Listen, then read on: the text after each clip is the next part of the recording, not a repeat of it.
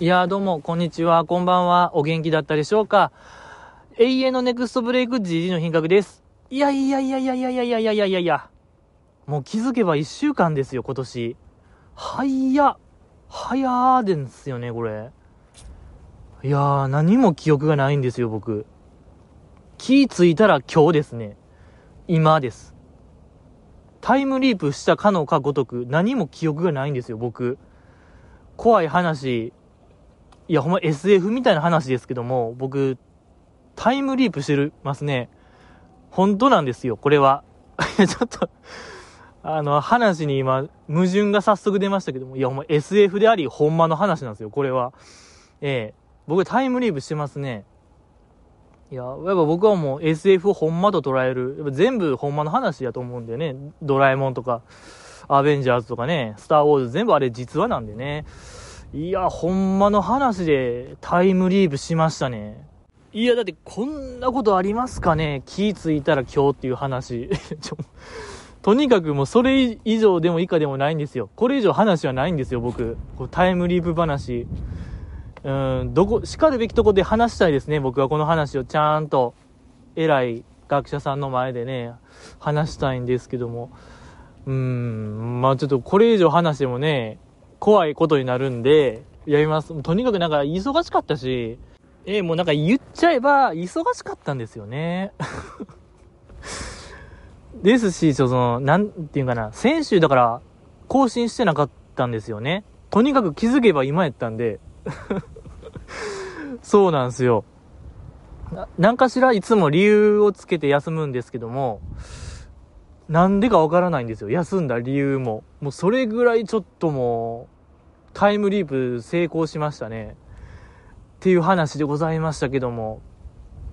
で、その先週やっぱ更新してないんで、この穴を埋める、埋めたいと僕は思ってまして、今週はちょっと2本アップしましょう。はい。週2配信。ちょ、これ何回目でしょうかね？この、この手の話僕の。いやー、こ、やっぱね、穴を埋めたいんですよ、僕は先週の穴を。だから、もう今週言うても、もうあと2日3日しかないんでね、ちょっとこれは、えー、過去最大のピンチでもあるんですけども。いやー、ちょっとね、この最後の最後、やっぱ僕に花を持たせてほしいというか、やっぱ散々ちょっと今年、この手の話、大失敗してきたんで、何一つ達成できてない。いいですけども、ちょっと今回ばかりは、ほんと今年最後、大まくりを見せますよ、僕の。ええー、約束を守るっていうことは僕にとっては本当にもう異業なんで、本当天下統一みたいな話なんで、もう僕にとっての月面着陸なんでね、約束をやも、守るっていうのは人類の夢なんでね、本当に頑張りたい。いやー、これもし、でも万が一、できなかったら、もうなんやろ、僕としても本当にもう、これはもう、恥ずべきことですよ。うん。ちょっともう命かけますか。僕も、そろそろ命かけようと思いますよ。うん、ほんともう切腹でしょ。切腹もんよ。こんな、それすら約束を守れない人間。ああ、世が世なら切腹ですよ。本当に。だ切腹配信します、僕が。はい。なんか正しい手順をね、ちゃんと調べて、あの、白装束って言うんですか？ああいう白い大ベベ着て、ああ、やりましょうよ。うん。いや、ですのでね、やっぱ見届けてほしいですね。この2日3日、勝負勝負勝負 いや、ちょっとね、こう僕、心が整わないと、なんか声張る癖と言いましょうか、とにかく大声出す癖があるっていうのが分かりましたね。その先週、前回か。前回配信がとにかく規制を発しすぎましたね、僕は。うん、やっぱ、マックスピークやったんでしょうね、僕の中でちょっとメンタルが。メンタルとかいろんな面が、マックスピークに達したら、ああなりましたね。やっぱ良くないよ。もういい大人なんですから、僕も。落ち着いた。もう今日ぐらいはしっぽり、本当に大人の、もうスローペース、抑揚もつけない。当にもう初音ミクかのごとく、あボーカロイド GG の品格でいこう。ちょっと今日はニュースを読むかのごとく、本当にもう報道ステーションでいきますよ、気持ちは。えいや、もうとにかく真実だけを伝えたいですね、僕は。もうその使命を持って今日は、えー、喋りたいなと思います。はしゃがない。よろしくお願いします。ってことで、乃木坂ちゃんの話をしましょうよ。今週はですね、まあ、今週はというか、まあ、前々回の話ですね。工事中でいうところの。第31枚目シングル、ヒット祈願第31枚目シングル、ヒット祈願でございますけども、まあ、最後のセンター、最後のシングルであるアスカちゃんがですね、奈良県は飛鳥村に行きまして、飛鳥地方ですか？飛鳥地方に行きまして、まあ、ロケをしつつ、残ったメンバーへちょっとメッセージを一言送るみたいな企画でございましたけども、いやー、今週もちょっと珠玉のメッセージがてんこ盛りでございましたね、アスカちゃんからの。ねえ、これ、素晴らしかった。まずやっぱ力石でしょ。石持ち上げるやつありましたけども、その女性なら左腕で上げると、まあ、なんかめでたいことが起こるよみたいな、ラッキーですよみたいなあの力石。アスカちゃんがこう一生懸命上げてる姿。いや、こう胸を打つとこありましたね、あれは。ね、あの、なかなか意志が持ち上がらんくて、アスカちゃんが途中笑っちゃうんですよね、もうなんか、できんくて。で、なんかもうそれで終わるんかなと思いきや、アスカちゃんが、ね、まださらに持ち上げようと続けて、で、喋ってましたけども、いや、こんな不格好取られるのはもう嫌や、みたいな、言いながら、こう、ね、ぐわぐわぐわぐわ上げてましたけども、あの、そこでまだ過去の映像が映されてましたけどね、裸足でサマーのヒット祈願でアスカちゃん一人で、えー、ミャンマーに行ってね、また意思を持ち上げるみたいな場面がありましたけども、まあその時はちょっと失敗しましたみたいな映像やったんですけども、まあおそらく途中で笑っちゃって続行不可能みたいな感じだったと思うんですけども、今回はまあやっぱ諦めることなく、うーん、もう腕突っ込んで、ねこう石の下にこう腕グーン入れて、いえんってもう、綺麗なテコの原理でしたね。あれはちょっと教材にすべき映像でしたよ。ほんと全国の中学生に、これがテコの原理ですよって、アスカちゃんの持ち上げる様、肘で上げてましたからね、あの子。ええー、やっぱすごかった。あれがいいんですよ。肘上げ。アスカちゃんの。す、可愛かったですね。で、終わった後に、これでメンバーも安泰だって言ってた。あれなんですよ、皆様。アスカちゃんがちょっとボソッと言ってた。あの岩は、メンバーのためにあげてた。最後の自分のシングルじゃなくて、残されたメンバーをためを思って、あっこまで、自分も晒したくない姿まで、集体を晒して、持ち上げたというこの、ネパール、ネパールじゃないわ、ミャンマーから今への、この綺麗な伏線回収であり、やっぱアスカちゃんの成長物語がもう完結した瞬間でもありましたね。あの、岩上がった瞬間、えー、アスカちゃんはもう、本当に卒業するんだなと僕は思いましたね。えー、よかった。で、あとは、まあ、こっからなんかメンバーの振り返りと言いましょうか。メッセージを送るゾーンに入ってましたけども、その、4期生のことに触れてましたけども、4期生のその、遠作ちゃんと、かきちゃんが、楽屋では椅子に座らないっていう、この強靭なエピソード、足腰エグすぎるエピソード話しましたけども、いや、このエピソードすごいいいですね。今もなおでしょ？入った当初とかではなく、おそらく今も、その、ちょっとした時間はもうずっと立ってる子、律儀な子と言いましょうか。だってこんなエピソード本当にもう高倉健さん以来でしょ？撮影の時、休憩時間経ってるエピソード。え、スタッフさんに座らせてたみたいなエピソードありますけども、高倉健さん。一緒、並びましたよ。遠作ちゃんとかきちゃんと、うん。昭和の大スターに。これは嬉しいですね。皆様どうですか？嬉しいですよね。嬉しいんですよ。これ、高倉健と。健さん並びました。よかったですね、これ。で、まあ、あとはそうですね。遠作ちゃんのやつですか？メッセージ。アスカの子っていう。あれちょっと意味深なメッセージなかったですか？冒頭の部分。訳があって、我が子のように面倒を見ていましたが、もうアスカの手必要ないですの部分、訳があってっていうのがちょっと引っかかりましたね。いや、これはとんでもないエピソードがあるのではないか。なんかアスカちゃんが自発的にとか言うよりも、なんかのっぴきならない事情があって、アスカちゃんがここまで面倒を見ることになったのではないか。いや、これは、いつ明かされるんでしょうかね。まあ何ですか、その、桃子さんがね、大津の桃子さんと白石麻衣さんみたいなあの関係に多分近いと思うんですけども、何でしたっけ？まあなんか桃子さんがとにかく東京という場所になれなくて、常に泣いてるのを見かねて、まあマイアンが結構親身になってたみたいなエピソードはありますけども、多分そのパターンやと思うんですけども、遠作ちゃんも、に近いパターンやと思うんですけども、でもなんか訳があってっていうこの意味深な感じ、アスカちゃん見せますね、ちょっと。とんでもない引きを作った。これは文才がすごいんですよ、アスカちゃんの。えー、で、最後の方かな、あの、その遠作ちゃんは、いや、私なんて私なんてって一歩引いてるところがあるけども、けどいつか腹をくくらなあかん時が来るみたいな言うてましたけど、アスカちゃん、力強いメッセージ。いやー、痺れましたね、あれは。もう、遠作ちゃんが約束された人間やなっていうのが、アスカちゃんからのメッセージですよね。いやー、アスカちゃんもやっぱいつか腹くくったんでしょうね、裸足で様ぐらいの時に。いやー、いいですね。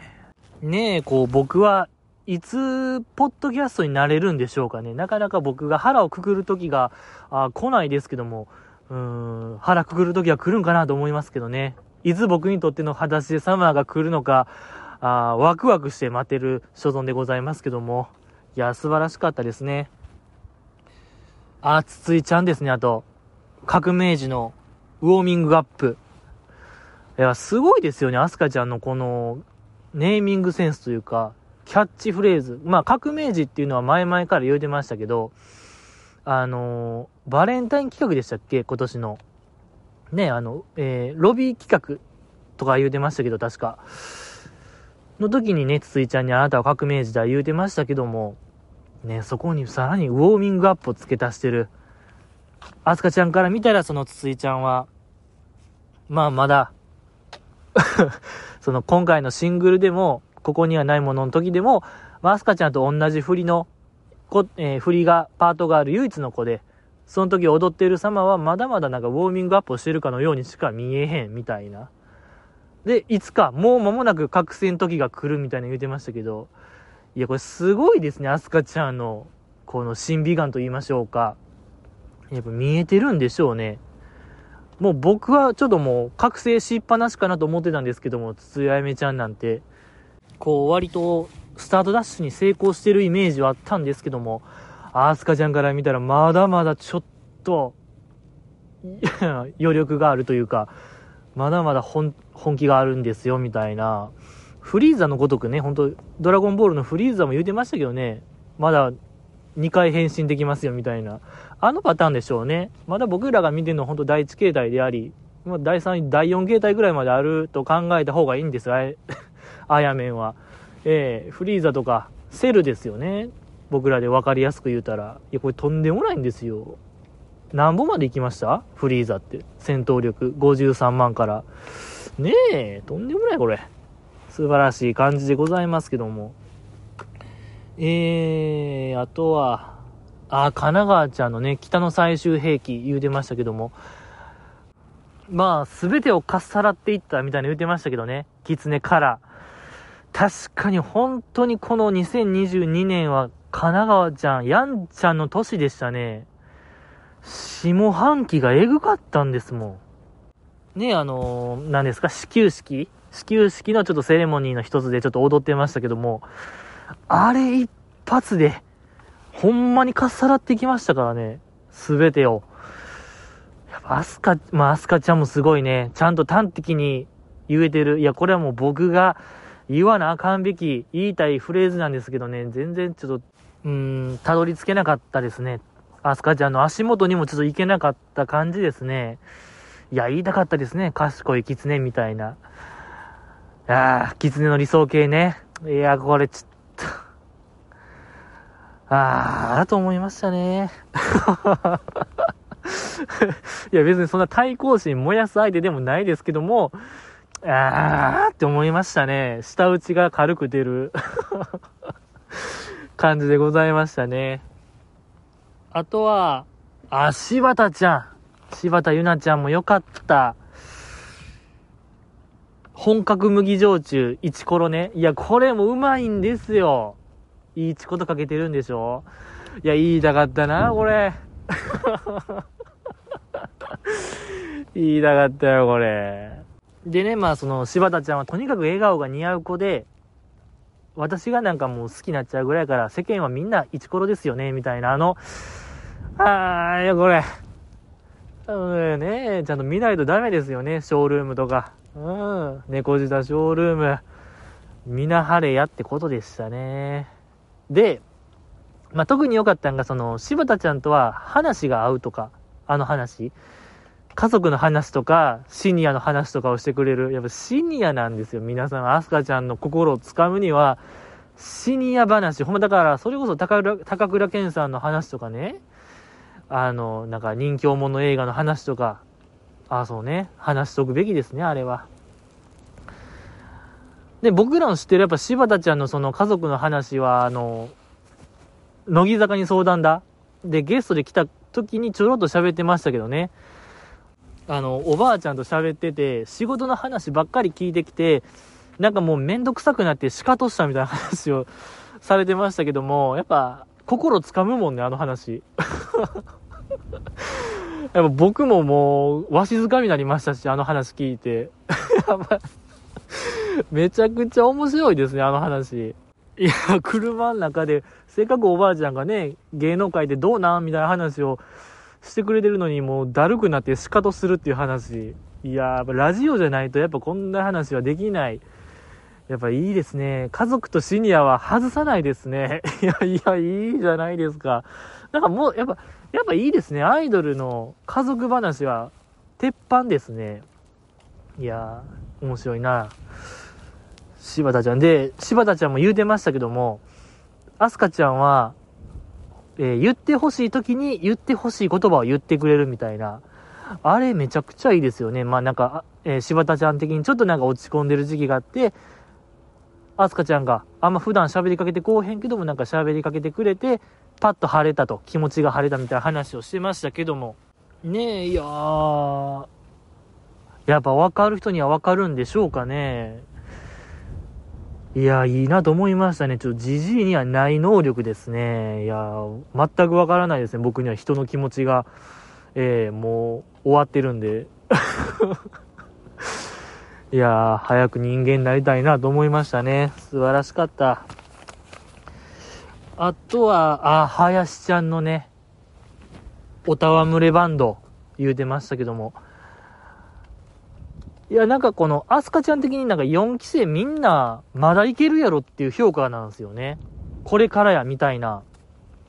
それがちょっとなんか、いいですね。アスカちゃんなりのなんか、エールが、いいんですよ。その林ちゃんも、おたわむれバンド、ま、みんなから面白いとか変って思われてるけども、それは林ちゃん的にはまだまだ5%の力しか使ってへんとか、なんかこのアスカちゃんから見た林ちゃんの評価すごいですね。なんでそう思ったんかなって思いましたけど。ってことはでも、林ちゃんが本気になれば、林100%になった時にはこれとんでもなくなっちゃいますよ、もう。ええー、5%であれなんですから。5%で身内受けモノマネ大賞受賞ですから、100なったら R1 制覇いけるんですよ、これ。余裕で。うん。本腰入れてほしいですね、ぜひ。お笑いに。ねえ。いや、それこそなんかもう、前も言ったような気するんですけどね、落語やったらいいと思うんですけどね。なんか落、アイドル落語みたいな、まあ女子落ってありましたけど、もうちょい本腰入れてやったら、これもうすぐ真打ち、昇進みたいになるんちゃうかな かなり舐めた発言してますね。これは申し訳ないですけども、まあ僕の見立てがね、甘い。そんなわけないですね。いやでもなんか、ザキさんみたいな地位につけるのではないかなと。割となんか、ね、台風の目みたいな感じになれるのではないかなと思うんですけども。いや、ほんと末恐ろしい子でしたね。林さんは素晴らしかった。で、また4期生同士が喋ってるパートありましたけども、そこでその遠作ちゃんとアスカちゃんが一緒におるから、見てきてるみたいな話ありましたけども、スマホの持ち方が一緒とか、やっぱあの着眼点すごいですね、林さんの。うん。とか、ついちゃんがね、あやめんが、スマホカバーも一緒で、あの、なんていうの、手帳タイプみたいな。で、ちょっとなんか、笑ってるのとか、恥ずかしがるのを、あれで隠すみたいな言うてましたけど、あれで隠れるんですよ、皆様。スマホと、スマホカバーで。これとんでもないよ。あやめんの話。ほんま都市伝説の話に近いよ。何言うてんのみたいな。うん、みんなから何言うてんのって言われても仕方がない話ですけども、みんな納得してたんで、ああ、わかるわかるみたいな。やってるやってるみたいな話したから、スマホなんですよ。顔の大きさ。遠作ちゃんとアスカちゃん。スマホ2個分ってことでしょおそらく ね、手帳タイプ開いたら隠れるってことは。これとんでもないよ、これ。怖いよ。怖いよ。もう感想。可愛いとか、何それよりも怖いよ。僕は。怖いよが買っちゃいましたね。いやー。ほんまかいなですね。だから感想はほんまかいなでしたね。えー、まあちなみに僕の顔の大きさは、ジャンプ、週刊少年ジャンプ開いでも収まりきれないぐらいの顔ですかね。はい。じゃん、もうドデカタイプですね。それこそほんまかいなですね。じゃジャンプ2個分ですね、だから。はい。2冊分と思ってください、僕の顔のでかさ。えー、よろしくお願いします。あとは、まあ、あとはゆみきちゃんのやつですかね。壊れたスピーカー言うてましたけども、そのゆみきちゃんと会話をしてると、まあ、なかなか噛み合わへんと。こっちが咀嚼しないと、うん、噛み合われへんみたいな話をしてて、まあ、スピーカーって叩けば治るけども、叩いたらぶっ壊れるかもしれんけども、私はどっちの弓木も見たいみたいに言うてましたけども、アスカちゃん。このバイオレンス性。やっぱり、先週のヨダちゃんのね、首絞めるとかじゃないですけども、やっぱアスカちゃんの根底には、やっぱバイオレンスがあるんですよね。そう。だってゆみきちゃん、結局叩かれるんですよ。もうぶったたかれるのはもう 必然というか、その未来は確定してるんで、もうあとはぶっ壊れるのか、正常になるのかの二択。やっぱこのアスカちゃんのいいですね、マインドが。浅草マインド。あの、乃木坂のドキュメンタリー映画でも映ってましたけどね、アスカちゃんの成人式の映像、どっかの浅草の市民ホールみたいなところでやってましたけども、やっぱり浅草、チャキチャキの浅草の下町の子ですから、アスカちゃん。ほら、もう、ゆみきちゃんみたいなみたいなもうぶったたいてやろう。ほんまの浅草キッドですから、あの子は。ええもうね、その先週の、久保ちゃんのレッスンシューズを黙って買ってあげたみたいな話ありましたけども、バナナマン大絶賛のね、それも北野武さんみたいな話やな、みたいな。超えてるんですよ、あの子。も。だって、アスカちゃんはもう地元が、生まれ育ったのが浅草で、北野武さんはだって青年期を浅草で過ごしたってことでしょ？浅草きっと。いや、だからそう考えたらやっぱアスカちゃんが46時間テレビで、乃木坂電子台でタップダンス踏んでましたけども、あれもやっぱりもう地元の話やから見ようっていう感じでしょ。いや、と考えたら意味合い変わってきますね、アスカちゃんのタップダンス。めちゃくちゃいいよ。地元の話見ようの方がなんか、ねなんか郷土愛を感じれていいでしょ地元愛みたいなものを感じられて、なんか2ビートに興味があってよりも、地元なんで、浅草なんでちょっと見ましたわ、の方が いいなと思いましたね。あとまあ、ゆみきちゃんが近い未来叩かれるっていうのがちょっと心配ですね。だってもう、ある日突然、まともなことしか言わへんようになるか、今よりもちょっともうわけわからんようになるかの二択でしょ。いや、これ怖い。もう大丈夫博士みたいなもんよ、アスカちゃん、これ、パワープロで言う。怖いですね。うん。なんかね、人類の発展のためには失敗はつきものです、みたいな言われるんでしょ、失敗したら。嫌やね、あれ。大丈夫博士、怖かったね。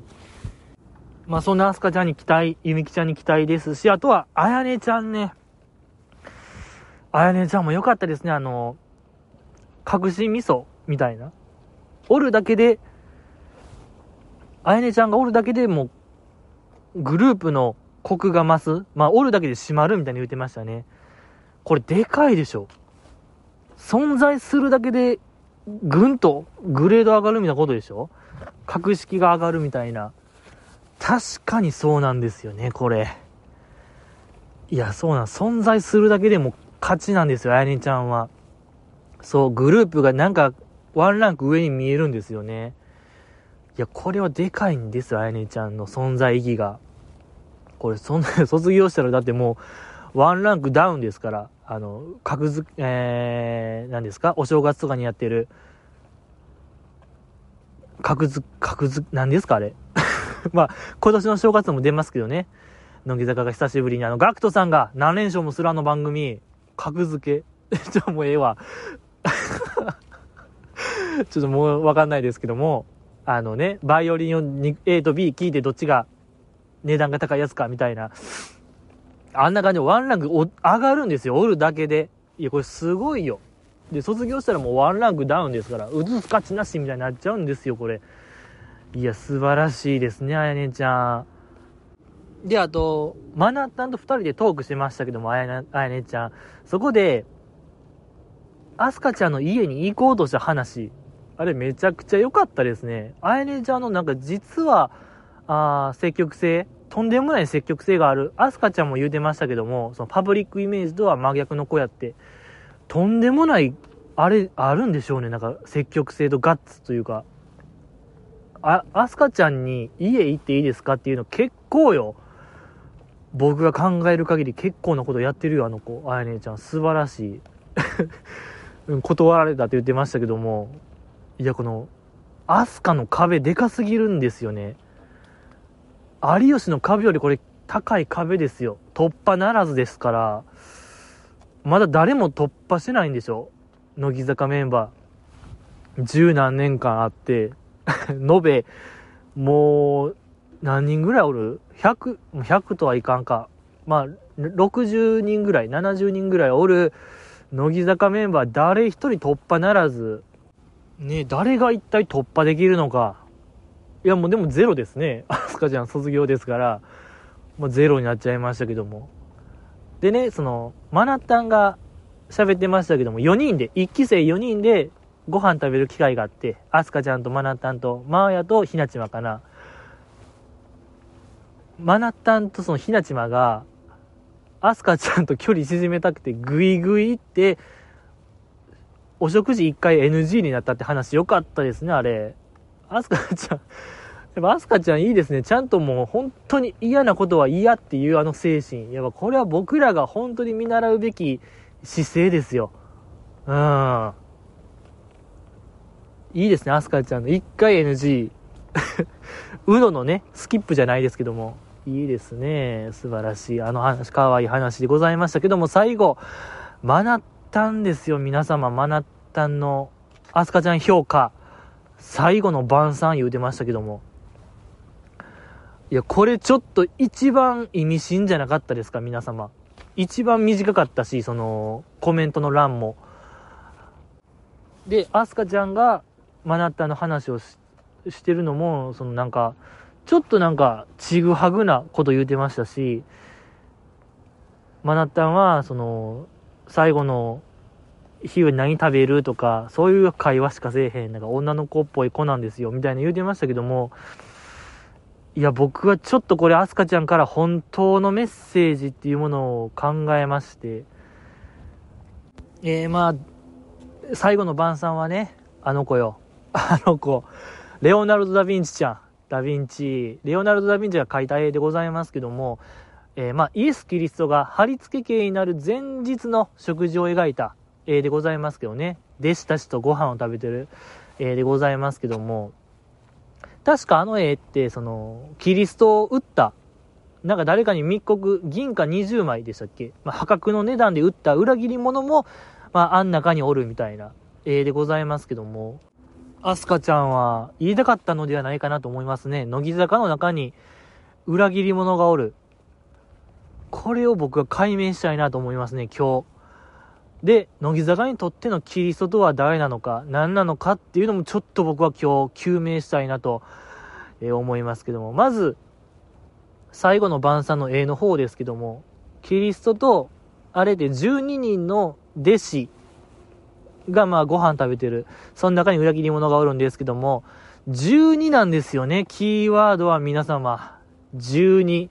これピンと来た方いらっしゃいますか？これはもうここでピンと来たら、これはもう君は今日からもうダヴィンチコードよ。トム・ハンクスになれますね。トム・ハンクスって呼んであげるよ、僕は。君のこと。いらっしゃらない。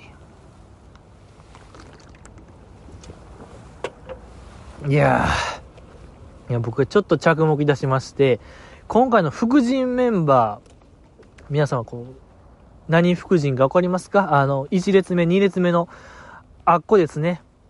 なんか、14副陣とかありますけども。ねえ、これ。今回のこれ副陣は、なんと、いいですか？これ本当のこと言うんですけども、11副陣なんですよ。で、さっきも言いましたけども、ダヴィンチの絵のね、最後の晩餐の弟子の人数は12なんですよ、もう。なんですよ、もう。あの、わかりますか皆様？ついてこれてます？皆様大丈夫ですか ?11 と12は一緒じゃないんです。OK ですか？だから、副人メンバーに、あの、裏切り者はいない。で、僕はつい考えました。鬼別で考えてみました。はい。3期生、4期生、5期生、こん中に僕は裏切り者がおるのではないかなというアスカネからのメッセージをちょっと疑りまして、えー、3期生の人数皆さんは分かりますか？パッと出ますか？暗算できますかって話、どうですか？ここで分かったらまだトム・ハンクスですね。全然まだダヴィンチコードのトム・ハンクスと呼べれる、えー、速さでございますけども。どうでしょうか？3期生の人数は、11人なんですよ、皆様。はい。わかりますか？さっきも言いましたけども、ダダヴィンチの最後の晩餐は12人で、3期生は11人。これは、一緒じゃないんです。イコールじゃないんです。はい。落ち着いてくださいよ、皆様。絶対にここ、落ち着いてください。で、4期生4期生の人数分かりますか？皆様。えー、4期生と新4期生足した数字。これ、マジで、こう、ほんまの話なんですけども、びっくりしないでください。16おるんすよ。わかります？さっきも言いました。ダヴィンチの最後の晩餐、裏切り者込みで12人なんですよ。16人、4期生。ね。合わないんですよ、数が。本当に合わなかった。どう、足しても引いてもかけても割ってもマジで16とかなんで合わないんですよ、数。で、最後、5期生にちょっと僕は本当着目しました。あーあって、ここに裏切り者がおるのかって。5期生の人数分かりますか？今年、え、去年ですか？入りましたけども、何人おるか。もう最後なんで言っちゃいますよ。5期生は、全員で、11人なんですよ。これ分かりますか？先も、先も、先も、先も言いましたけども、最後の晩餐の裏切り者込みで、キリストの弟子は12人なんですよね。12と11。違う数字なんですよ、これ。はあ っていうことなんですけども、ちょっともうわからない。で、あの、まだあるんですよ。まあ、先、あ、副陣メンバー、3期、4期、5期見て、えー、ないとなったら、これ最後、アンダーメンバーですか？中村里乃さんセンターでね、えー、先週までライブやってましたけども、ツアー。悪い成分ですか？えー、これ悪い成分、これありました。どうですか？皆様、パッと出ますか？アンダーメンバー、今回何人やったかっていうの。いや、ここまでじらしてわかるでしょって話なんですよ。僕が言いたかったのは。悪い成分、アンダーメンバーの曲、何人でしょうかって。10人ですこれ アンダーメンバーは、今回10人で頑張りましたありがとうございましたってことなんですよ。結局ね、どう、なんか、が頑張って考えてもちょっと12にはたどり着かないんですよ乃木坂。今の乃木坂に。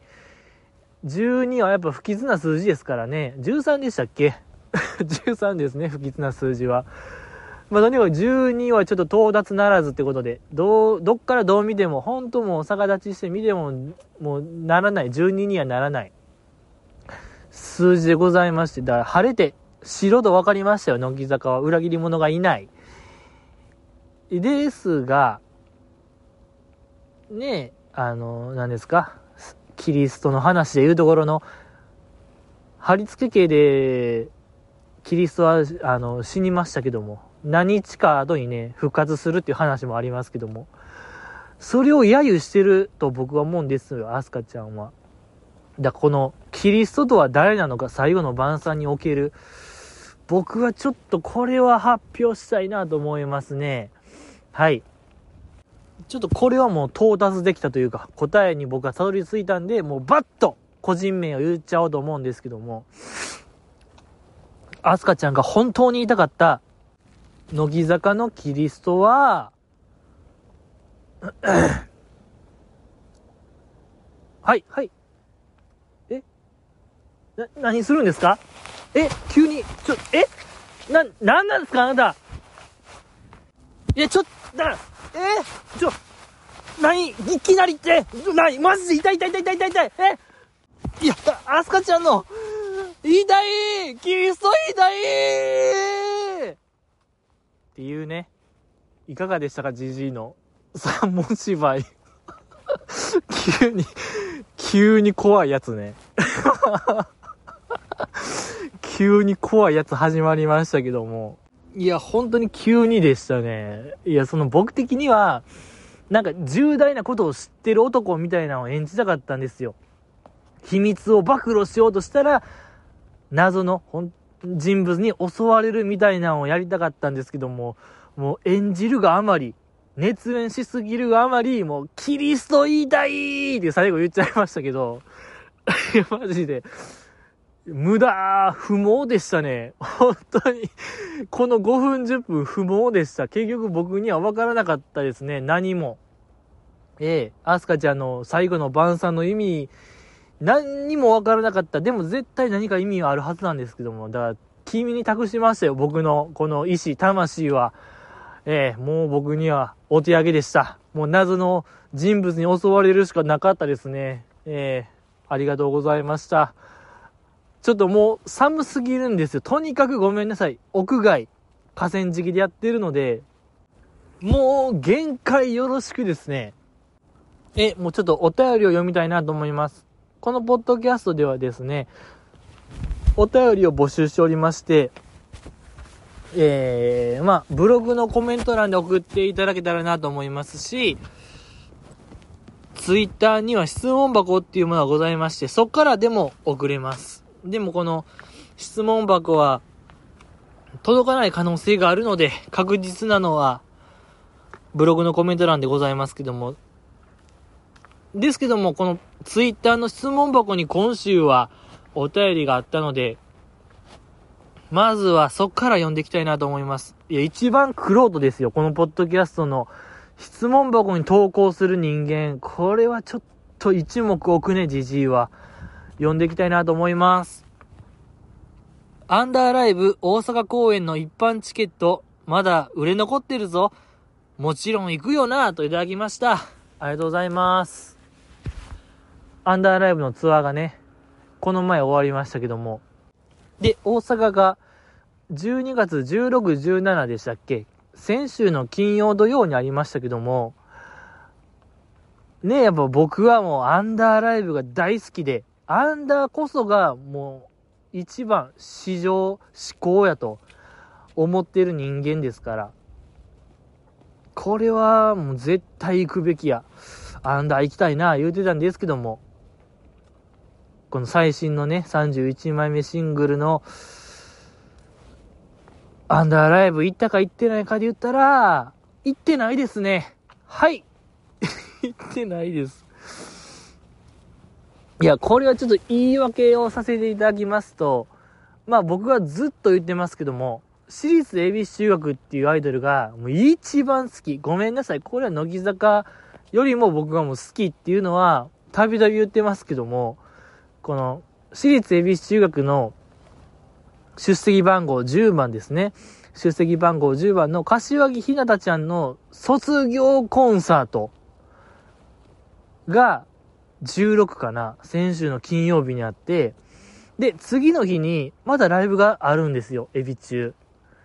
今年エビ中には2人新メンバーが加入しまして、その、金曜日に柏木ひなたちゃんの卒業コンサートやって、次の日にその柏木ひなたちゃんが卒業して、新メンバー加入、新体制ライブっていうのがございまして、まあ、それ考えたら、エビ中見ますよね。正直僕としてはほんま試されてるなと思いましたね。この、乃木坂が大阪でライブしてる真裏で、エビ中がどでかいライブしてたんで、いや、これ乃木坂聞いてるかもしれない。本当にじじい殺しというか、お前どうすんねんみたいなちょっと試されてるなっていう気持ちになりましたけども、ごめんなさい。エビ中見ちゃいましたね。本当にごめんなさい。で、乃木坂もその、アンダーツアーラストが配信があったんですよね。神奈川のやつが。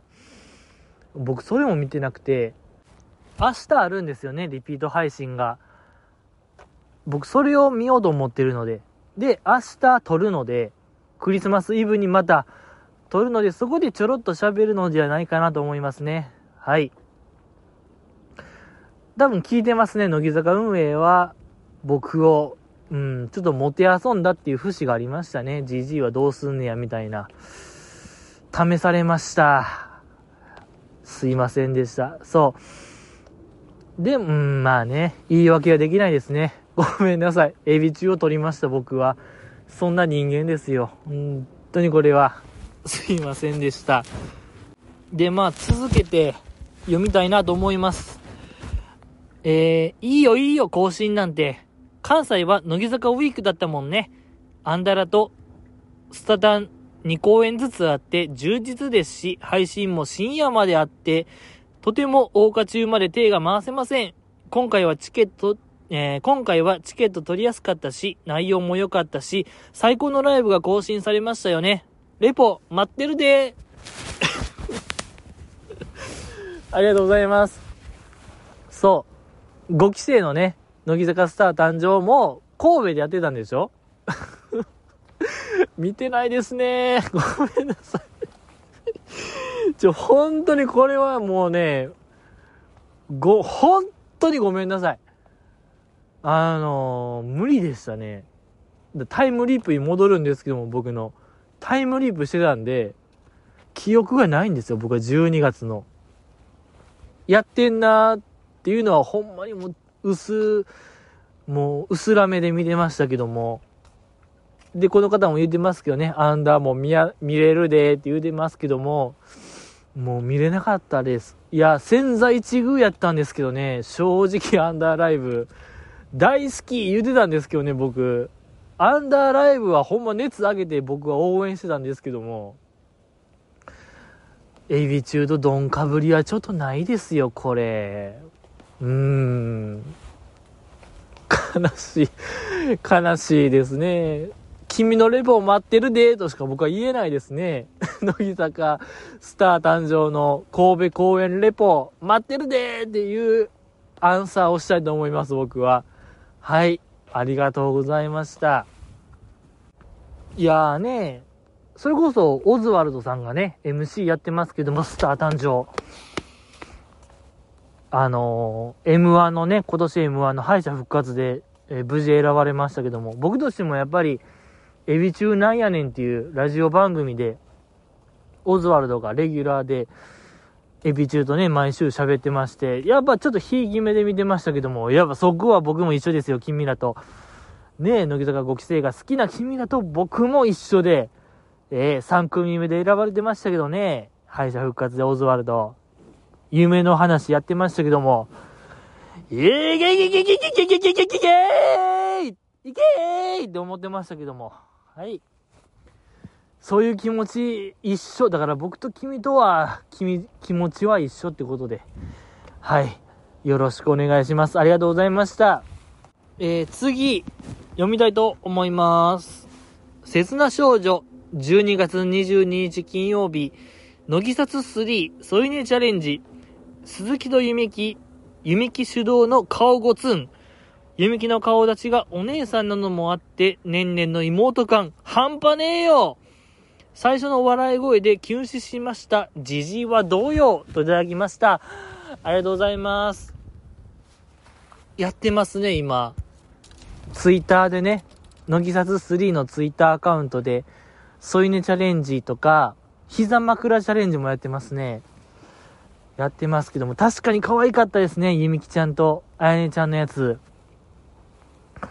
めちゃくちゃ可愛かった。し、やっぱ添い寝チャレンジじゃないわ。膝枕チャレンジが良かったですね、あの企画。やっぱり普段、僕らがどうやっても見れない角度の映像ですから、あの上から見た映像っていうんですか？メンバーを。あの映像はたまらなかったですね。僕、やっぱ、膝枕チャレンジの秋元筒井ペアが良かったんですよ。筒井ちゃんが寝転がってるやつかな。で、マナタンが、かわいいみたいな言うて、うーん、キルキル キルキルって言ってた、あのー、なんやろ、筒井ちゃんを見たマナタンの感想。何が良かったってこれ僕も全く同じこと思ってたんですよ。あの筒井ちゃんを上から見て、キルキルって思った、思っちゃったんですよね。マナッタンとかシンクロしたっていうなんか、高ぶりも相まって一番良かったですね。まあ、あやめも可愛かったっていうのももちろんあるんですけども、あのー、なんか、膝枕チャレンジ良かったし、膝枕チャレンジの何がいいって、第一声目がいいんですよ。みんななんか、まあ、こっちおいでみたいなことを、いろんなメンバーがいろんなニュアンス言ってるんですけども、そこ注目してほしいですね。ちょっとだから、遠作ちゃんとアスカちゃんペアとかやと、アスカちゃんが結構お姉さん感出しながら、遠作ちゃんを呼んでたりとか、与田ちゃん、山下美月ちゃんペアやと、山下さんがね、与田ちゃんのことを、ヨダティーンみたいな。ヨダティーン、ヨダティーンっていう、あの呼び方もめちゃくちゃ良かったですし、第一声目が着、着目するべきポイントと言いましょうか。良かったですね。まあでも、あやねちゃんとそのゆみきちゃんペアもめちゃくちゃ良かったですね。とにかくなんか恥ずかしそうにしてるのが良かったですね、ゆみきちゃんが。なんか、柄にもなくと言いましょうか。結構なんかいつも堂々としてるゆみきちゃんが、膝枕の時は恥ずかしそうにしてるのは可愛かったですね。そう。で、どっちもなんかお腹をちょっとパンチしてるのが可愛かったですね。で、どっちも、あ、よかった。腹筋に力入れてて、みたいな。あのコメントもいいですね。素晴らしかった。可愛かったですね。ありがとうございました。今日は以上です。ごめんなさい。もう僕の活動限界来ましたね。屋外型がゆえの、河川敷でやってるがゆえの、もう、激サブ、耳取れ、ほんと耳落ちましたもん、僕耳。耳なし法一じゃないですけども、僕今耳ないですね。はい、耳だけお経を書いてなくて、ほんまに一緒、あのパターンと。寒すぎて耳取れました。やっぱ耳むき出しなんで、ごめんなさい。今日は終わりです。明日も撮るので、何かあったらコメントよろしくお願いします。え、クリスマスイブに頑張るので、じじいは深夜、どうかよろしくお願いします。ってことで、今日は終わりたいと思います。ごめんなさい。ありがとうございました。